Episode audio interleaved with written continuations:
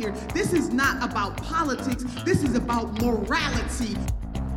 Health emergencies can't wait for us to have some theoretical debate about some better idea that will never, ever come to pass. We are behind every country pretty nearly in Europe in this matter of medical care for our citizens. I'm a physician. That means you have a right to come to my house and conscript me. It means you believe in slavery. I am Benjamin Day. And I'm Stephanie Nakajima. And this is Medicare for All, the podcast for everybody who needs health care. Except for the scoundrels who burgled our office. Oh my God, those bastards. People may not know what happened to us, to the Healthcare Now office. Stephanie, can you give them the lowdown? Sure. So apparently, ever since people have stopped going into their offices, the home burglaries have been down, but office burglaries have been on the rise. And we, unfortunately, were the victim of a multi-unit, sort of right down our block. Somebody just hit up everything around us. And they must not have known that we were just a collection of nonprofit organizations, because those suckers. they made a huge mess in our offices looking for money we did not have. This is the only satisfaction I really gained from this episode was knowing that we are so poor and we have so few assets of value that they probably, if they were like getting paid by the hour, I think they probably spent more time destroying our office than they received in valuable items stolen. So exactly. Not a good investment. But it was still a pretty shocking scene. I mean, they smashed in the wooden door. It was the whole door frame was blown out. We have a sign on the front door that says, "Proceed with caution, solidarity zone." And they smashed the sign. It was just like so wrong. And then they just excessive. They opened every drawer, pull everything out. They stole a bunch of loose cash that we had in the office. They missed the stamps, which were actually more valuable than the cash. Thank God. Some of our office mess, I think, played to our advantage here because we had valuables like hidden in stacks of other things.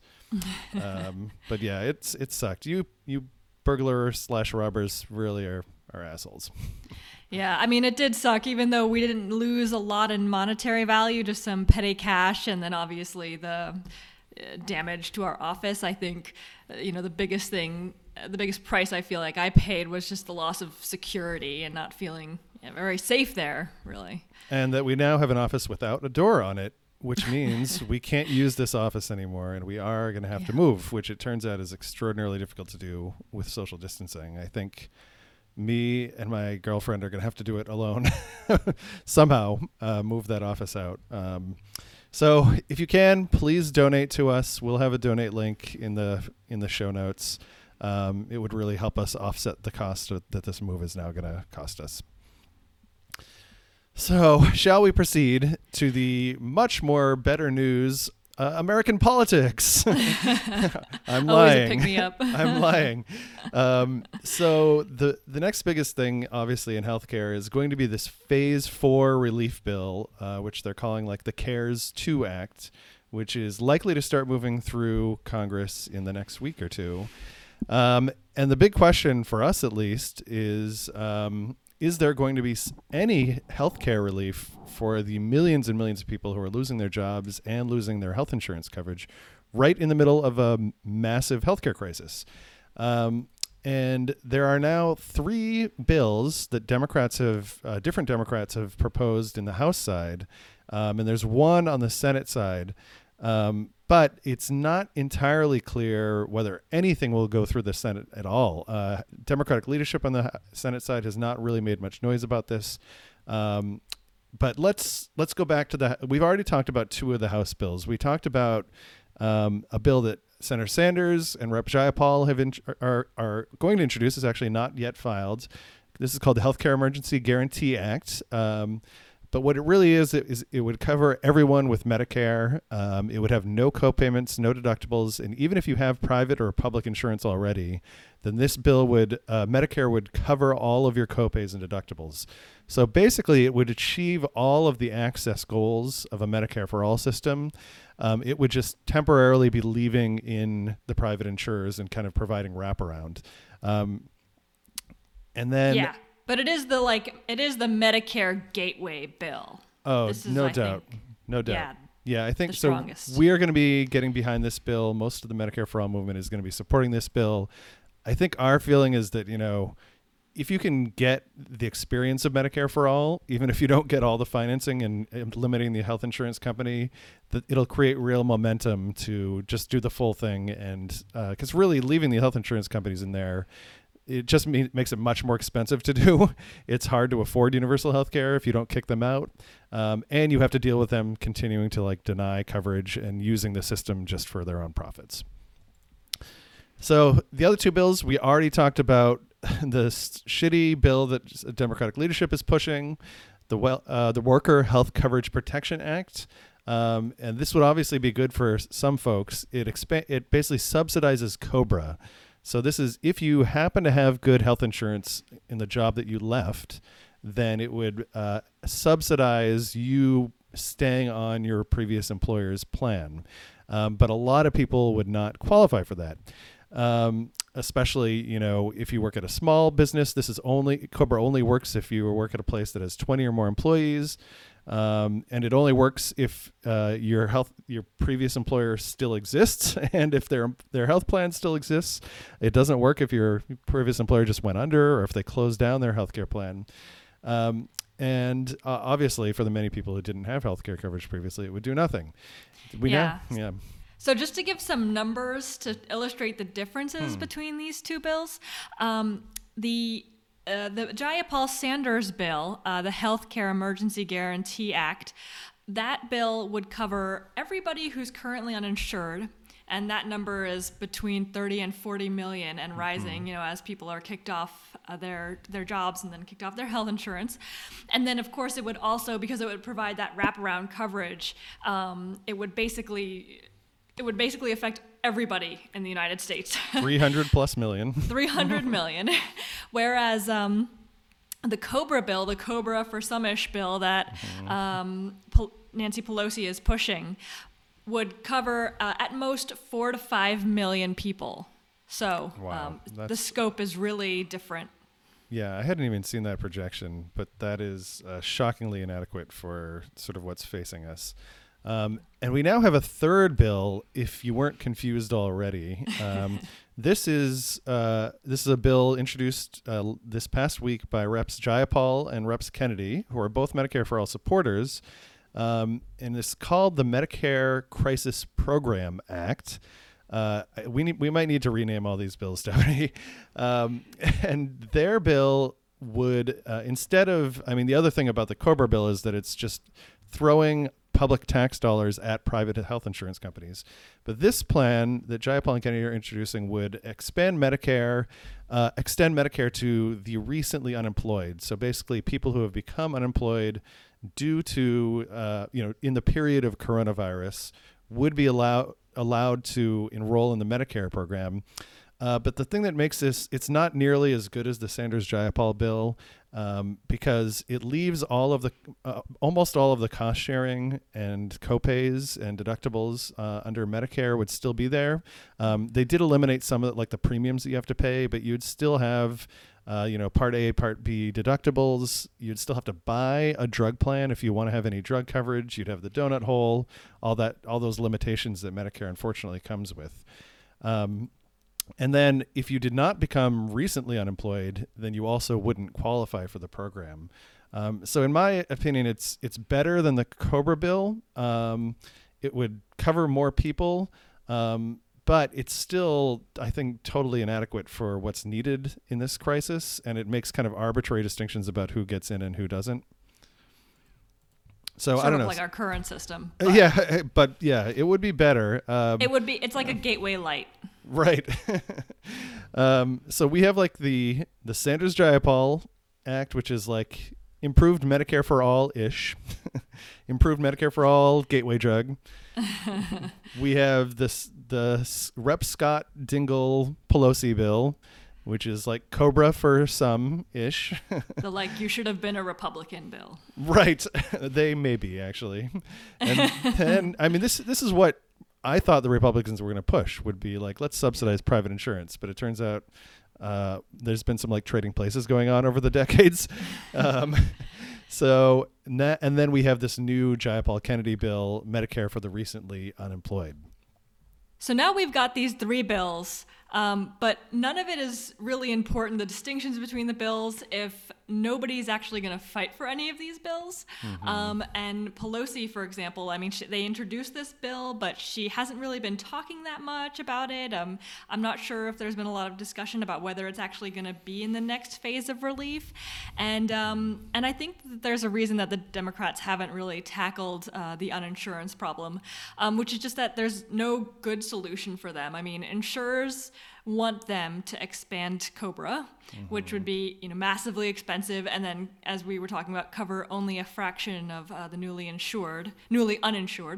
And the other option is, of course, you either expand private or you expand public insurance. And so the other option is to temporarily expand public insurance, which would cover more people and, of course, be far less expensive, but would also piss off the industry, not only because they aren't going to be receiving those subsidies through COBRA, but because it would just be difficult to claw back, you know, expansion of public insurance. And it would also demonstrate a way for us to transition away from employer-based insurance.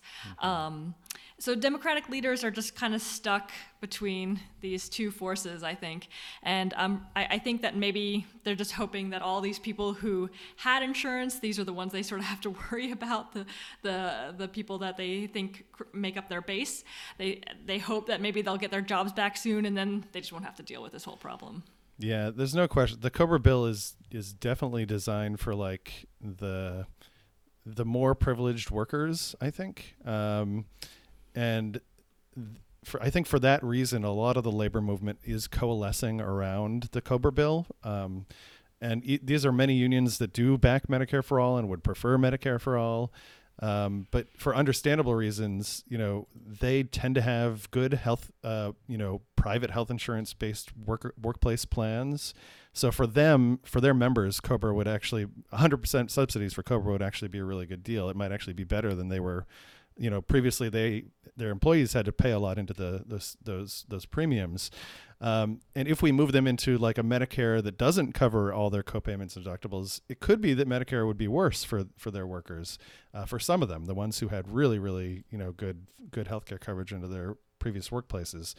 So you know, it's really, I think, unless you take this full step towards you know public health insurance, it's really hard to just like kind of make incremental steps towards Medicare for All within the private insurance system, like leaving it intact.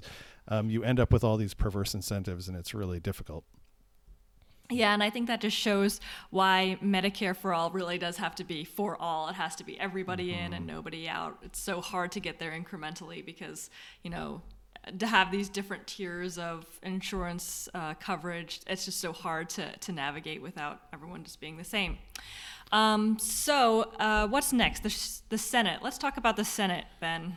Well, if you weren't depressed already, so the Senate, obviously Republican controlled. The Senate has been able to like get its act together, and Democrats and Republicans have worked out deals for a number of relief packages already. But now things are starting to look ugly. Like it's going to be really hard to potentially pass anything, even a CARES II Act at all through the Senate side. And Democratic leadership on the Senate side, Chuck Schumer has not said anything about health care coverage or relief for those who've lost health care, as far as I've been able to see.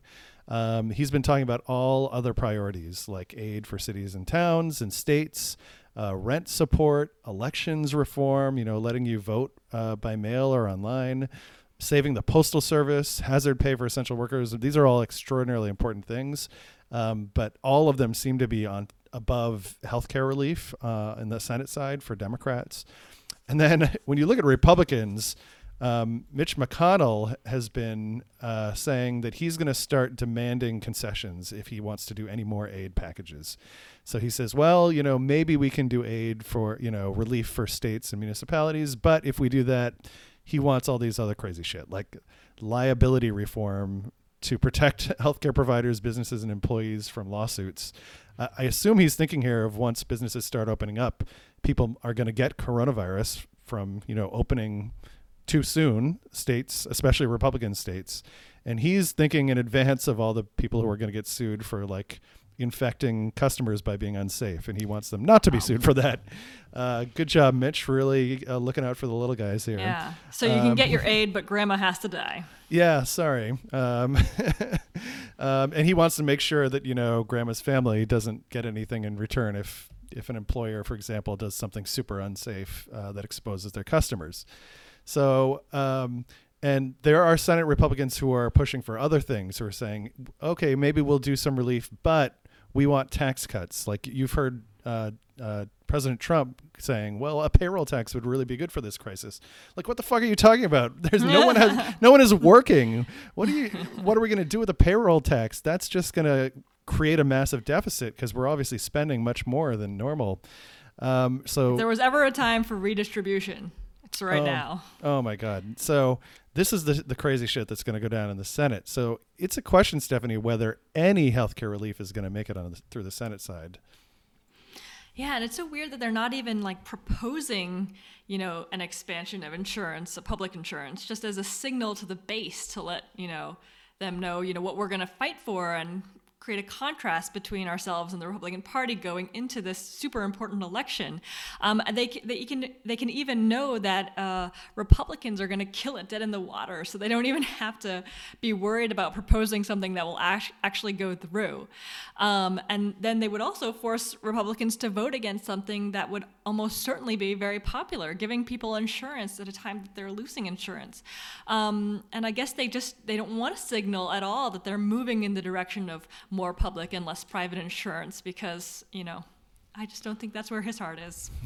Yeah. And I mean, another odd thing to mention is that only the Sanders bill has been introduced is going to be introduced on the Senate side. There is no, as of now, there's no version of the Scott Dingell bill, the Pelosi sort of leadership bill on the Senate side.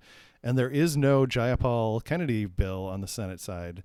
So as of right now, the Sanders bill is the only game in town. But I wouldn't be surprised if we see some version of that COBRA expansion coming from Chuck Schumer and Senate leadership. All right, so now that we've talked about our friends, time to talk about our enemies. We've talked a lot on this podcast about the Partnership for America's Healthcare Future, the new front group of the health industry created explicitly to fight Medicare for all. Well, they have got some new competition now from none other than the Koch brothers, who have just launched a new multi-million-dollar healthcare reform campaign that they are contrasting with Medicare for all. Ben, can you tell us a little bit about this new campaign? So, I mean, this appears to be a well-financed national campaign. They've done like focus groups. They've done public. They paid for national public opinion polling. You know, Americans for Prosperity is one of these right-wing groups that actually does have like a grassroots base, unlike the Partnership for America's Healthcare Future, which is just like a collection of corporations and their lobbyists. So, and again, if you live in kind of a more liberal state, you may not be as familiar with Americans for Prosperity. They're much stronger in kind of red and purple states. So they're pushing for reforms. I was confused because they have a press release that says, quote, Medicare for all and similar proposals only double down on the failures of a system that ties the hands of patients and caregivers. They don't fix the problems that this crisis has revealed. I beg to differ, Americans for Prosperity. I think this would fix exactly the problems this crisis has revealed, like not having, enough providers and not having access to everyone, not having enough testing. But their actual proposals, once you dig in, are really weird. And actually, none of them have to do with healthcare coverage. They want to make telehealth an option, and they want to remove occupational and licensing scope of practice restrictions. Then they want to make permanent some changes by the Food and Drug Administration. They basically want to remove a lot of requirements that, you know, drugs be found to be effective and safe before rolling them out to the public. Then they also want to, they say they want to let patients access experimental treatments that have been proven to be safe. I would also beg to differ, the prudent to be safe part, and then they wanted to create a commission to explore additional reforms. So it's a little weird. Like Medicare for All really doesn't mess with the delivery system. It basically just changes how we pay for everything in a way that, you know, we cover everyone, and it's a universal insurance system. And they're saying, don't do Medicare for All. Instead, you should do these other things, which are basically deregulating the delivery system and the drug system. So, Stephanie, what's your original thought on this? What may be a massive national campaign from the right that we're going to have to deal with here? Yeah, it didn't seem like any of these proposals were really written from like a patient-centered, you know, perspective. Shocking. Or eye for exactly. There was one piece in there, one proposal. I'll just read it. They want to make it so that drugs and vaccines that have been approved in the EU and Japan would be automatically approved.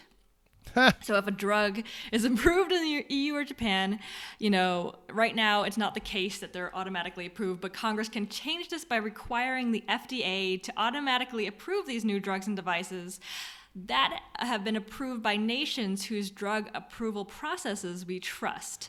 Wait a minute. And it goes on to say, there's some countries missing from this list, Stephanie. I know, it's so weird. EU, Japan, like what are the other countries that are like kind of close to us? Like Canada? You know, so Canada's on the shit list? What? Exactly. Why isn't Canada on this list? I think Americans for Prosperity just could not bring themselves to. And I guess now the UK would be left out of that list as well, right? Yeah. I don't know if they're keeping up with, you know, what's going on. All the English-speaking countries. Yeah, exactly. And Australia isn't on that list either. But the reason I thought it was really funny that they were leaving out Canada is because that has been, you know, there's been a huge argument for why we can't import drugs from Canada. And that's for safety reasons. Mm-hmm. Like we can't trust that Canada is doing the same rigorous testing of drugs that we're doing. When of course it's obviously because, you know, we'd be able to use we'd be able to get those drugs for cheaper because Canada negotiates on behalf of their patients so that patients can afford medication. Mm-hmm. And this would be a huge boon for us if we could, you know, use that negotiation and import our drugs from Canada. But right. Well, you'll note Americans for Prosperity does not want us to import drugs. They also don't want it to allow us to negotiate drug costs. They just want the drugs to be approved so that we can get the same drugs that Europe and Japan has and pay like 4 times as much for them. It's a win-win. Right. And some of this, you know, and I suspect a lot of the drug stuff is just very clearly trying to provide cover for Trump, who's been like pushing hydroxychloroquine for treatment of coronavirus without any, you know, evidence-based reason to think that it would work or that it would be safe for people. In fact, there's some initial evidence that there are safety concerns and that it may not work. So, you know, there's this quote in the Americans for Prosperity saying, we want to eliminate the requirement that a drug be shown to be effective and that will cut years off of the normal FDA drug. They actually say this. They say, we want to eliminate the requirement that a drug be shown to be effective. Which is usually you don't put that into a press release. You say you use some legalese language. So this is the crazy new Americans for Prosperity right-wing campaign. But I, you know, connecting back to our earlier topic, I would not be surprised if we see some of the stuff on the Senate side, right, where they're going to say, "Sure, we'll give aid to states and cities, but we want to make permanent these changes that the FDA has made and start deregulating, making the drug approval process even worse than it is now. And it's not very good right now." It's so weird. Unlike Medicare for All, this is not a cohesive vision for how we should run our healthcare system. It's just like a patchwork of industry demands on how they can sort of boost their stocks and the profits that they make. Yeah, but it also could be a dangerous new approach. You know, I've been kind of wondering after repeal and replace just like totally fell flat on its face, what was going to be the new right-wing approach. And this could be similar to the way that the right approaches like abortion access. They don't take a front-on approach to it. They don't try and, you know, well, they do try and repeal Roe v. Wade, especially now with the change in the Supreme Court. But for decades now, they've been finding ways to chip away at, you know, the actual ability of providers to provide abortion services by saying you have to have hallways this wide, you have to have, you know, these extra licenses and requirements for providers that are very hard to meet.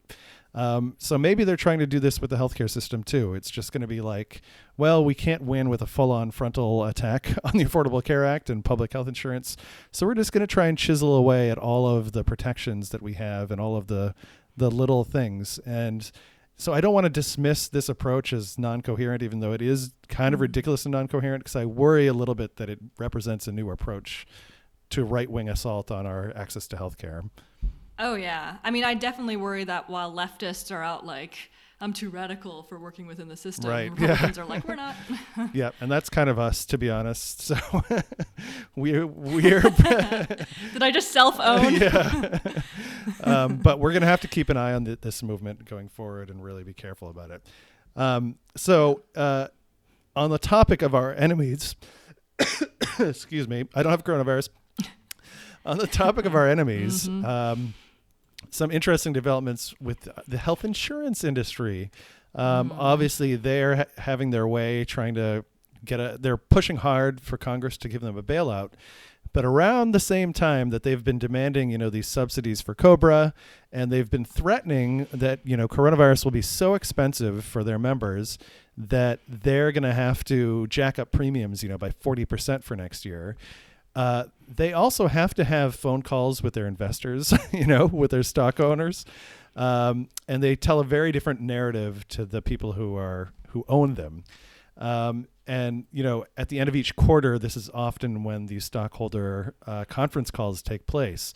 So, you know, the end of the first quarter was very good for health insurance companies. They almost all saw increases in income and profits. And that's because even though they were paying extra money to treat the people who got coronavirus, as you've probably heard, people are not getting almost all the other types of healthcare, right? Any elective procedures are being put off because they're worried if you go to a hospital, it can increase your risk somewhat of getting coronavirus. And if you can put it off, then a lot of people are putting it off. So that is actually a money maker for the insurance companies. And altogether, they're doing very well. So their first quarter profits were good. And then they have their stockholder calls. And pretty much every large health insurance company in the country has been telling their stock owners that they expect to meet or exceed their profit projections for 2020 and for 2021. So they do not see coronavirus as a crisis for their profits. But they're crying wolf to Congress, right? They're saying, this is going to be a crisis for us. You have to bail us out. So Stephanie, what do you think of our good friends, the health insurance industry? Oh, man. It just makes me so sad to hear and think about all of the people who are dying at home of strokes and heart attacks and stuff because they're just not wanting to take a risk to go to the hospital during, you know, when they could get coronavirus, and then they don't go for something really urgent and they... you know, and it ends up costing them their life. And when I think about, you know, that and how that's actually a huge boon to the insurance industry, and it's something that they can report back as profits, it's just really messed up. Yeah. There's no incentive in our system to create, you know, like in Denmark where we have like a Corona center, you know, where we're like trying to separate the Corona and so that we can, you know, still attend to people's needs, healthcare needs that don't go away just because we have this like coronavirus thing. So that was the first thing that popped into my head. But of course, this whole, you know, profit perverse incentive is just like another reason that we need the single payer healthcare system. I mean, the savings that we reap from reduced utilization of services right now should belong to the system and be used to pay for the surge in coronavirus care. And if the government decides to step in to pay for corona care, you know, to prevent insurers from jacking up the prices next year, and this is something that some centers have actually proposed, this was actually a proposal in the New York Times, it means that our premiums are just going to go right in the pockets of the insurers instead of going to coronavirus care, and instead our tax dollars are going to subsidize the expensive stuff. So... yeah, not a fan. Yeah, and I mean, incredibly, during this healthcare crisis, the healthcare system is working for no one in the country, but it is working for the companies who are running the healthcare system. And I was shocked by this. There was a Gallup survey, just to the point you were making, They asked people, would you seek healthcare for a fever and a dry cough? Or would you not because of worries that you couldn't pay for it? And 1 out of every 7 adults reported they would avoid seeking healthcare if they had a fever and a dry cough, as well as for members of their households, because they'd be worried about ability to pay for it. And at the same time, we're basically raising more money for rich people, for folks who own the shares of these large health insurance companies. And, you know, I looked into some of the actual company calls. You know, the CEO of Cigna said that, you know, the medical costs from COVID-19 pandemic would be offset by deferred healthcare procedures due to the healthcare crisis. And, you know, they talk about medical costs as a bad thing. Like you getting healthcare to them is a loss. So they're like, well, they want coronavirus to go on forever. This is literally true. I mean, no one would ever say it, but it's a good business model for them, right? Yeah. And then Centene on their call with investors, this was even more shocking because Centene, they have, you know, a lot of Medicare and Medicaid has been privatized. There's Medicare Advantage plans. These are for-profit, you know, private health insurance companies who run Medicare programs. And a lot of Medicaid programs have been privatized by states. They've been handed over to private insurance companies to run. And Centene kind of specializes in these, you know, privatized, publicly funded healthcare plans. So they run a lot of Medicaid programs with a lot of states, and they run a bunch of Affordable Care Act plans. So for them, everyone becoming unemployed is a huge boon because people are going to be kicked off of their employer-based insurance, and a chunk of them will land on Medicaid or will have to buy insurance through the exchanges. So to their call with investors, they had previously projected a 2020 revenue of $104.8 billion. It boggles the mind, to $105.6 billion. But they said they expect pass-through and non-economic environment revenue growth, I don't even know what that means, of $2 billion additional. And then they're going to get another $4 billion in current economic environment revenue growth. I think economic environment means everything is going to shit. People are being unemployed, so they're expecting $4 billion additional from the economy going to total shit and people falling into these safety net programs that they run and make money off of, and then $2 billion extra from God knows what. Maybe that's the people putting off the care that they need, but it's not safe to do so right now. It's crazy how you just like can't escape the private health insurance industry. It's like, let's expand Medicaid. Oh wait, Medicaid is 80% delivered by private insurers. Can we go back to the beginning of the show and like leave these motherfuckers off of the podcast? Because our burglar is like a saint in comparison. I agree 100%. So on that note, it's good to be back on the air. We forgot to mention, Stephanie, you are coming to us via Denmark. Yeah. Can you hear the Danish happening behind me? It's actually really late where I am and early where Ben is, so. You've escaped the corona catastrophe zone that is the US of A. I did, and it's so weird here. Like, you know, no one is social distancing. No one's wearing a mask. People are just going about their daily lives, which is, it's a little weird, but at the same time, Denmark has been doing really well in flattening the curve, and the curve is kind of like, I think there were only 4 or 5 deaths now every day from coronavirus, and the case number is like significantly going down. So they kind of like nipped it in the bud and controlled it. And now like life is going back to normal here, and it's so weird. And I'm not sure if I'm coming back. I'm sorry, Ben. I wonder how they did that. I mean, I'm sure it had nothing to do with their healthcare system. Oh, nothing at all. No. But yeah, we could do a whole other podcast about how Denmark handled the coronavirus. Maybe we should. It's really interesting. If you're still there. Maybe we should. Maybe we can do Coming to You via Copenhagen. That would be awesome. All right. Well, we will be back next week. Again, if you're able to make a donation to Healthcare Now or the Healthcare Now Education Fund to help us with our office move expenses, that would be so awesome. We will put a link in the show notes. But otherwise, we will talk to you in a couple of weeks. 10 minutes again.